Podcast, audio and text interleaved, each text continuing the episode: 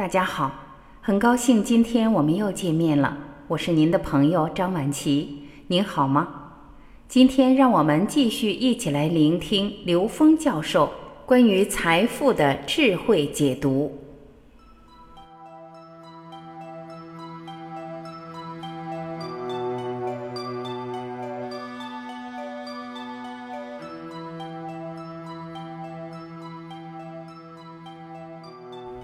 有人问刘峰老师，一句话叫“无财不养道”，那乞讨者怎么可能是布道者？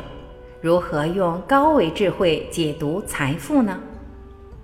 刘峰老师回答：“关于‘无财不养道’这句话，正好说反了，应该说‘无财不养道’，是没有一分钱不是为了成就自己内在成长的，即便是乞丐。”他也有他修行内在提升的功课，因为每一个人到这个世界来，选择的不仅仅是要获得财富，拥有了财富才去修行。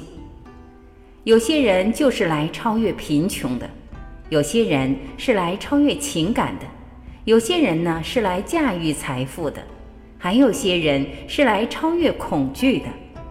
如果这些都以拥有了财富作为前提的话，那这些人都没有修行的资格。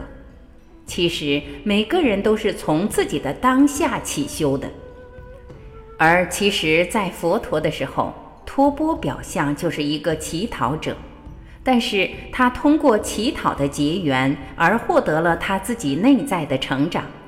他跟众生结缘，实际挑战的是自己面对的一切课题。其实钱这个东西，每个人生活生命需要的钱是极有限的。其实它不需要变现在外在，你用的时候钱就来就有就可以了。但我们现实人由于欲望和贪心，需要用财富来证明自己存在的价值的时候，那这个是需要变现出来。所以其实很多时候，财富是一种无形能量。在我们生活所需要的这部分，反而越简单，挂碍就越少。它的这种变现是非常简单的一件事，而且做得非常轻松自然。